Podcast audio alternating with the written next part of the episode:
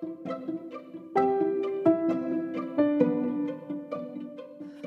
poslednom podcaste sme si hovorili o delení poverových bytostí a toto delenie sme zakončili skupinou démonologických bytostí manistického a animistického pôvodu. Dnes si predstavíme prvú postavu práve z tejto skupiny, a to postavu hada. Had bol ochrancom rodu, domu a celého hospodárstva. Verilo sa, že prvý gazda daného domu sa po smrti prevtelil do podoby bieleho hada, deda, ditka, hada hospodára. Mal podobu bieleho hada, jeho sídlo bolo na prahu domu, prípadne na ohnisku alebo pod stolom. Vždy sa zdržiaval v dome a všetko sledoval. Spokojnosť či nespokojnosť prejavoval syčaním, šuchotaním, puchotom na prach. Kým bol spokojný s dianím v rodine, všetci v dome boli spokojní. Ak však spokojný nebol, od domu odišiel a veštilo to nepriazeň osudu členov rodiny. Preto si hada uctievali a prinášali mu rôzne dary, jedával mlieko s nadrobeným chlebom alebo kašu. Existenciu predstavy o postave hada a jej postavení v ľudovom rozprávaní nám potvrdia aj dve ukážky, ktoré sa podarilo zaznamenať Štefanovi Repčokovi v obci Kokava nad Rimavicou od Jana Zdúta Šťastného, narodeného v roku 1888, a od Štefana Grexáka Gálusa, narodeného v roku 1911. Obe povesti vyšli knižne v zbierke ľudové povesti a balady z Kokavy nad Rimavicou a okolia, ktorú vydalo Novohradské osvetové stredisko v Lučenci v roku 2015. Ako zachytil samotný zapisovateľ Štefan Repčok, takéto povesti boli značne rozšírené. Ľudia pokladali hadov za tajomné živočíchy, lebo boli plaché a pred človekom sa ukrývali. Rozprávači o nich radi rozprávali, lebo ľudia už zo samotného rozprávania o nich mali strach.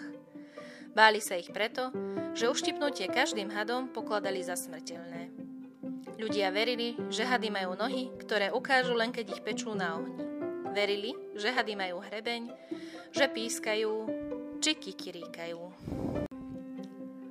O hadoch, čo pískajú. Niektoré hady pískajú. Ja sám som často počul, ako had pískal. Tieto hady majú svoje hniezda v skalách po lesoch. Niektoré z nich majú hniezda aj v skalnatých múroch domov. Ak je izba postavená z dreva na pivnici, tak had má svoje hniezdo v skalnatých múroch pivnice. Aj my sme mali pri Kolešni takto postavenú izbu. Pivnica bola murovaná zo skál a tam sme mali hadiska. V múre boli škáry a v tých mal had svoje hniezdo. Ja som ho raz aj videl. Mal najmenej 2 metre. Takéto hady cez deň nevidieť. Sú vo svojich dierach. Vychádzajú len v noci, keď je už tma. Preto ich málo ľudí vidí a o nich ani nevedia. Keď sa k nemu blíži nejaký človek alebo nejaký zlodej, ktorého had nepozná, lebo nie je domáci, had začne pískať. Kto počuje pískať hada, už vie, že má utekať preč. Inak sa na neho môže had vrhnúť a poštípať ho. Bola by mu beda. To sú hady jedovaté. Ako ho uštipnú, ten umrie. Takýto had domácich ľudí dobre pozná. Keď v noci výjdu na dvor, nič im neurobí, neublíži im, v noci, keď ho počujú pískať, už vedia, že majú vo dvore zlodeja. Taký had je ako strážny pes. O hadoch, čo kravy cicali. Ja som bol ešte len mládencom, mohol som mať tak 16 rokov. V tom veku som pásol kravy a iný dobytok v pastve. Mali sme jednu kravu, bola veľmi dobrá dojka a volali sme ju Malina. V jedno leto z ničoho nič Malina začala tratiť mlieko. Ráno sme od nej nadojili dosť mlieka, ale večer, keď kravy prišli z pastvy, iba polovicu. Otec povedali. Iha, čože sa to s tou našou malinou porobilo? Taká dobrá dojka a teraz takto potratila mlieko. To už nebude s kostolným poriadkom, to už bude porobenina. Ja ako mládenec som už na také blúdy neveril a tak som otcovi povedal. Ale otec, netárajte, akáže porobenina, to sú len také staré pletky, to musí byť niečo iné. Veď Malina nám dáva mlieka ráno toľko, ako dávala predtým. Len večer dáva menej. To nebude žiadna porobenina. Tuž veru toto, to. Len keby si povedal, čo to môže byť. Káska za Jeruzalemská. Bude musieť na pastve dávať na malinu lepší pozor. Možno nám ju niekto ukradomky dojí. Tak som na malinu v pastve začal každý deň striehnúť, nespúšťal som ju z očí. Lenže pastva bola zarastená brezinou aj kriakmi. Pritom som musel dávať pozor aj na ostatný dobytok, ktorý som pásol. Ťažko sa mi dalo ustriehnúť malinu tak, aby som ju mal stále na očiach. Deň za dňom sa míňal a malina večer čo večer menej mlieka dávala. Čo ako som sa snažil, nič som nevystriehol. Nič zlého sa okolo maliny nedialo.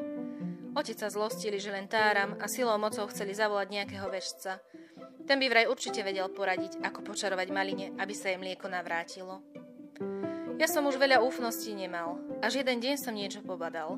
Vždy pred obedom som zahnal dobytok k studni na chucholáčku, kde bola dobrá voda. Keď sa napil, prešiel na prieloch na peknú čistinku. Tam si políhal a odpočíval a ja som si tiež na chvíľku zdriemol. V ten deň bolo dusno a sponad farkašky šla veľká mrákava. Zrazu zahrmelo a udral blesk. Vyskočil som na rovné nohy. Pozrel som sa na dobytok, aj ten už vstával, cítil, že bude búrka. V tom som zbadal, že mi chýba malina. Ej, myslím si, to už nebude dobre, to už niečo znamená. Spustil sa veľký lejak a ja som nemohol hľadať malinu. Musel som sa schovať pod starý smrek a čakať, kedy búrka pominie. Po búrke už malina bola pri dobytku v čriede. Nič som už nezistil. Na druhý deň som sa ani na krok od dobytka nepohol. Cez obed som oči nespúšťal z maliny a čakal, čo bude teraz robiť. Tá si neľahla a po chvíli sa pobrala do smrečiny, čo bola vedľa prielov. Ja hneď za ňou som sa zakrádal. Stratila sa mi vo veľkej húštine. Prídem k húštine, nikde nič. Iba keď vidím úzučku pírť, chodník vyšliapaný dobytkom. Predieram sa pirťou cez húštinu, ale nič nevidím. Bol obed, ale tam bola taká tma, ledva som si videl pod nohy. Už šiel na mňa strach. Reku čert vie, či Malina išla po tomto chodníku a či niekde inde. Už som sa chcel vrátiť, keď som zrazu prišiel k malej čistinke. A čo vidím? Od veľkého strachu som sa začal triasť. Na čistinke ležala naša malina a pri nej hadisko hrubý ako moja noha. A to hadisko vám cicalo našu malinu. Od strachu som ani nedýchal. Pustil som sa popierti späť na prieloch. Ešte aj večer, keď som sa státok dohnal do chlieva, triasol som sa od strachu. Všetko, čo som videl, som vyrozprával otcovi. Ten sa ani veľmi nečudoval, len povedal. Ej, syn môj, to je zle. Sú také hady, čo kravy cicajú. Krava, ktorá to raz skúsi, už sa viac do toho hada neoslobodí. Tá už potom k nemu stále chodí. Tej už nie pomoci. Darmo by si jej bránil, aby k nemu nešla. Ona by ti vždy ušla. Malina čím ďalej menej mlieka dávala a začala jej chudnúť. Nebolo jej už pomoci. Na jeseň sme ju museli predať na jarmoku Mesiarovi.